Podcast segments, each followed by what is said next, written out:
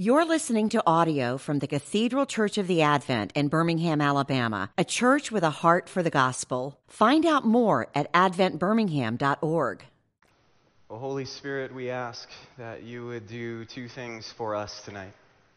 That you would show us our need for Jesus and that you would give him to us. Amen.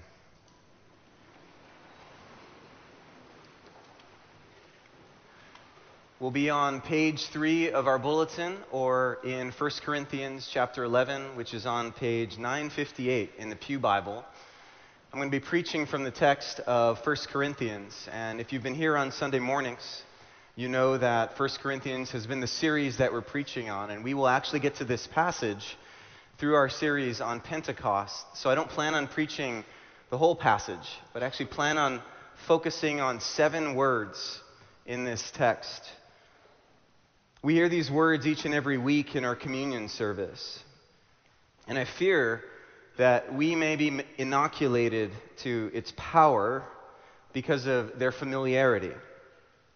I'm talking about the words in verse 23 of chapter 11 that function as a kind of preamble to what we call the words of institution.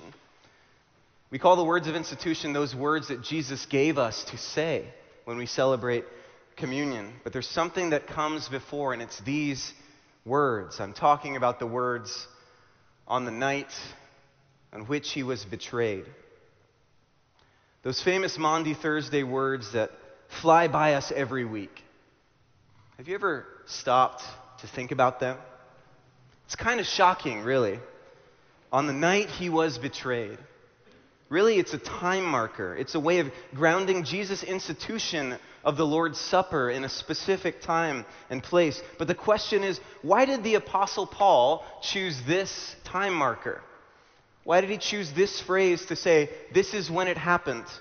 If Paul were trying to establish context, he could have used many other markers like on the night that he washed the disciples' feet, or on the night he gathered with the disciples in the upper room or on the night he gave his disciples the great command to love one another. But Paul chooses something very specific to establish which evening that Jesus did these things. He calls it the night he was betrayed. Why does Paul do this? The question that you and I bring to the text this evening, and in fact, it's the question that every human being must bring to the one true living God is what does Jesus have to do with those who betray him? Or more precisely, what does Jesus do with those who betray him? We're going to let that question dangle for just a little bit. What do you hear when you hear this time marker on the night that he was betrayed? I know what I hear. I hear Judas. Judas Iscariot, the betrayer. You know, when he's first introduced in the Gospel of Matthew, when Jesus first calls his disciples and names them all or, or calls them by name, Judas is in fact introduced as Judas Iscariot, who betrayed Jesus. How'd you like that for your bio on the start of your ministry? And maybe we could let Judas off the hook just a little when we read in Luke's Gospel that Satan himself entered into Judas. So maybe Judas was just a pawn in some cosmic game. But no, even before Satan entered him, Judas was always a despicable person. I was reminded of this a couple weeks ago at our Lenten midday preaching service when we were reading the text of Jesus' feet being anointed by Mary at Bethany. The text made a point to talk about Judas. Evidently, Judas was upset that Mary wasted a pound of expensive ointment poured out on Jesus' feet. And John 12 says, Judas Iscariot said, Why was this ointment not sold and the money given to the poor? Which sounds very noble at first, but then the text goes on with this commentary. He said this not because he cared about the poor, but because he was a thief. And having charge of the money bag, he used to help himself to what was put into it. You know, it's one thing to be a bad guy, it's another thing to be a bad guy faking to be a good guy. Judas was the greedy, deceptive scoundrel. He didn't care one whip about the poor, but he sure played that card when it was convenient. I don't know if there's anyone more hateable than someone like that. a bad guy, faking to be good. And so when we hear the words, on the night he was betrayed, we rightly hear, on the night that that despicable, no good, evil Judas betrayed Jesus. That's what we hear. Judas, the archetype of the unlovable person. You know, have you ever had a situation in life that presented you with the unlovability of someone else? Several months ago, in the middle of the week, it was about 1:30 p.m. here, and I hadn't eaten lunch yet. It was a busy day of meeting with people, and I had this 20-minute window to get some food. I was hungry and the blood sugar was a bit low. So I walked down the street to grab a quick lunch from Roly Poly right over there and bring it back. As I was paying, I had one of those haunting moments where it felt like ooh, this is going to be one of those perfect storm type situations. I'm tired and I'm hungry, and I'm going to be walking back to Advent with my lunch, and I'm going to pass by someone who needs my lunch more than I do. And then I thought to myself, Zach, why did you just think that thought? Now you're on the hook. So I had this internal dialogue, and the dialogue ended with this prayer God, if you want me to do this, number one, make it super obvious, make it plain, because I'm liable to try to ignore it if I'm honest. And number two, Give me the strength to say yes in that moment. Well, I walked back up 20th, and I was at the home stretch. I was just about to turn the bend into the garden. In fact, my back was facing toward the street, home free. And I turned, and wouldn't you know it, someone from across the street started shouting at me. He actually ran through traffic to get to me. He said, Hey, hey, hey, sir, hey, sir, can I ask you a question? Dang it, God, why are you doing this? But I turned, turned around, and with a huge internal sigh, I said, Hey, man, do you need something? And he said a little forcefully, Yeah, I haven't eaten. Do you have any money so I can get some lunch?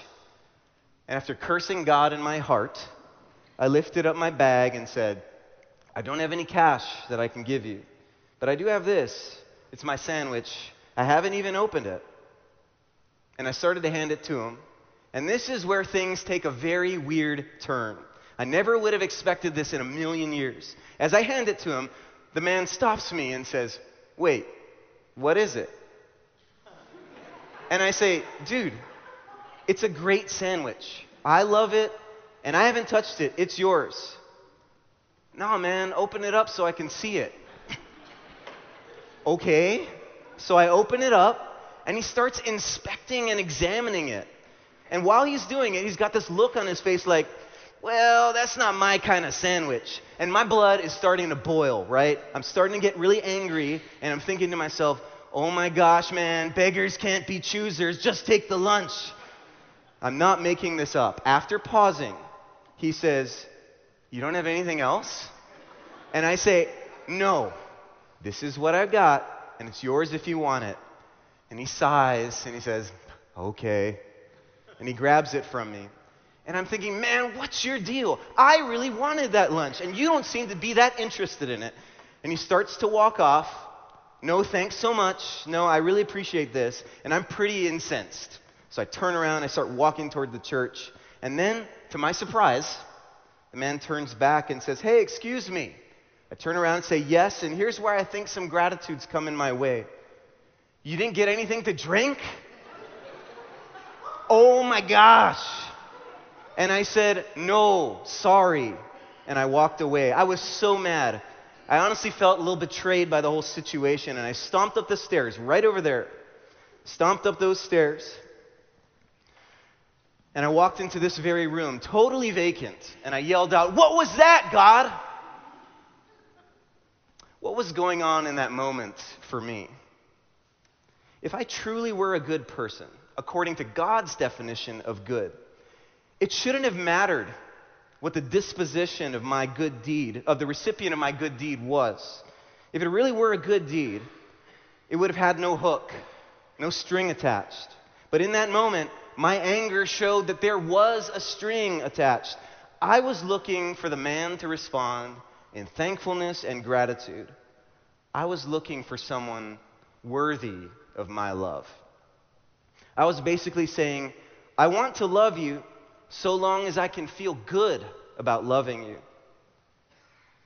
And God, in this very room, hit me with a lightning bolt. You weren't loving him, you were loving yourself. You were looking for that good feeling that you would get off of doing something supposedly godly and selfless. And this man didn't so much take away your lunch, he took away the thin veneer of goodness from off your selfish act.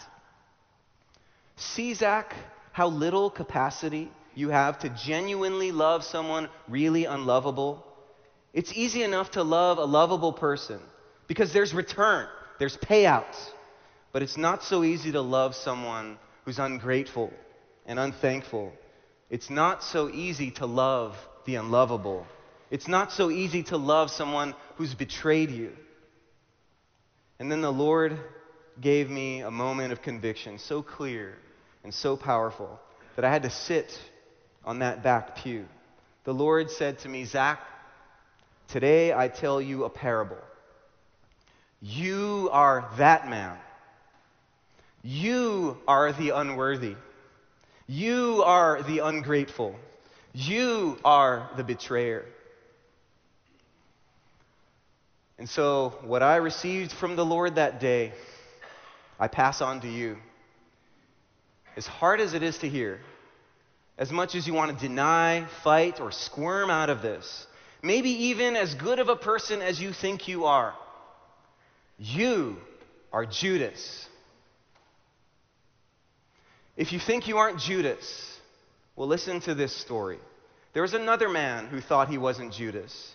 He came up to Jesus, feeling pretty good about himself, saying, Hey, Jesus, I've kept all your commandments. I love God with my whole heart. And Jesus called his bluff. Jesus said to this rich young ruler, Okay, you've got a lot of wealth. Go and sell all of it and give it to the poor, and then you can come and follow me. Jesus was giving some really tough love in that moment. You don't really love God, you love yourself. And that's betrayal. And what's worse is that you're hiding the fact that you don't love me behind a bunch of good deeds. You're a bad guy, pretending to be good. And so the question is to you who bristle at the idea that you are Judas, do you really want to test God on that? His word's clear. Romans 3 None is righteous. No, not one. No one understands. No one seeks for God. All have turned aside. Or in the famous Good Friday words of Isaiah 53 All we like sheep have gone astray. You and I, we are Judas. So when we hear the preamble to the words of institution on the night he was betrayed, we must hear clearly the shocking and devastating word on the night that you and I betrayed Jesus. There is no other way to hear this word. One of the big and hard to swallow truths of Scripture flies in the face of nearly all our interactions in modern culture today. You see, whatever media we're interacting with, whether uh, with everyone, everyone seems to be bent on categorizing people in good or bad camps. Pick your political news outlet, pick any strong, justice oriented Facebook post and even unfortunately pick so many so called Christian pulpits across our country, and you will find the division of good and bad there. And always the good people are us, and the bad people are them. The Bible, in contrast, delivers an obliterating and leveling word to all this nonsense. It's like a nuclear bomb whose blast radius is so huge and so powerful that every last glorious edifice that thought it could withstand the greatest of forces is rendered dust, totally flattened. All have sinned and fall short of the glory of God. All, all have betrayed their Maker. We are Judas. And so we come back at our question why does Paul set Jesus' institution of Holy Communion in the context of betrayal. Because our God is the kind of God that gives grace to his betrayers.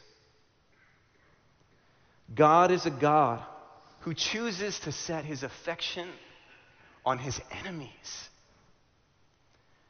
God's not waiting for you to become lovely, to clean up your act. He's not waiting for you to become worthy or lovable. He's not expecting anything from his betrayers. He asks for nothing, and he gives everything. Does this sound too good to be true? Perhaps tonight, as you watch the slow and somber stripping of the chancel, as hard as it may be, imagine yourself at the crucifixion, perhaps as one of the Roman guards, stripping your Lord naked. Put yourself in the skin of Peter, the moment he locked eyes with Jesus and the cock crowed. Picture yourself as a cold and removed Pilate trying desperately to wash your hands of all guilt, only to find the blood of your Savior on them. Or maybe, if you dare, identify with Judas himself and kiss your Lord on the cheek.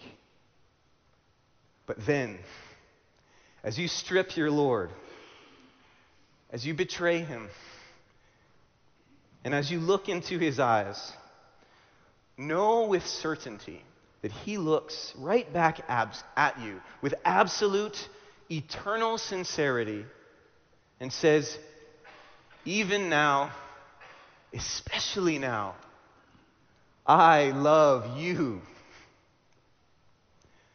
Jesus loves the unlovely because the unlovely are the only kind of people there are. Jesus loves and died for his betrayers because betrayers are the only kind of people there are. You see, on the night that Jesus was betrayed, it said Jesus took something. And if you didn't know what that something was, what would you assume? On the night he was betrayed, he took a sword. On the night he was betrayed, he took an army. On the night he was betrayed, he took his betrayer's life in righteous justice. No, on the night he was betrayed, he took bread and he broke it. And instead of breaking his betrayer, he yields himself to be broken for his betrayer. Instead of pouring out the blood of his enemy before God the Father in sweet justice, he allows his enemy, you and me, to spill his blood for our sake. Romans 5 says, For while we were still weak, at the right time, Christ died for the ungodly. For one would scarcely die for a righteous person, though perhaps for a good person one would dare even die. But God shows his love for us in that while we were still sinners, Christ died for us. For if while we were enemies, we were reconciled to God by the death of his Son. Much more, now that we are reconciled, shall we be saved by his life. On the night he was betrayed, Jesus took himself and gave it to you. And as you come to the table tonight, receive the life of Jesus. Take him in Hear him say, My body for you. Hear him say, My blood for you. And as you do, know for certain that his love is strong and his forgiveness is full and final. There is therefore now no condemnation for those who are in Christ Jesus. As far as the east is from the west, so far has he removed your transgressions from you to remember your sins no more. Hallelujah. What a Savior. Amen. You've been listening to audio from the Cathedral Church of the Advent. If you live in Birmingham or find yourself visiting, we hope you'll join us for one of our Sunday services. Find out more at adventbirmingham.org.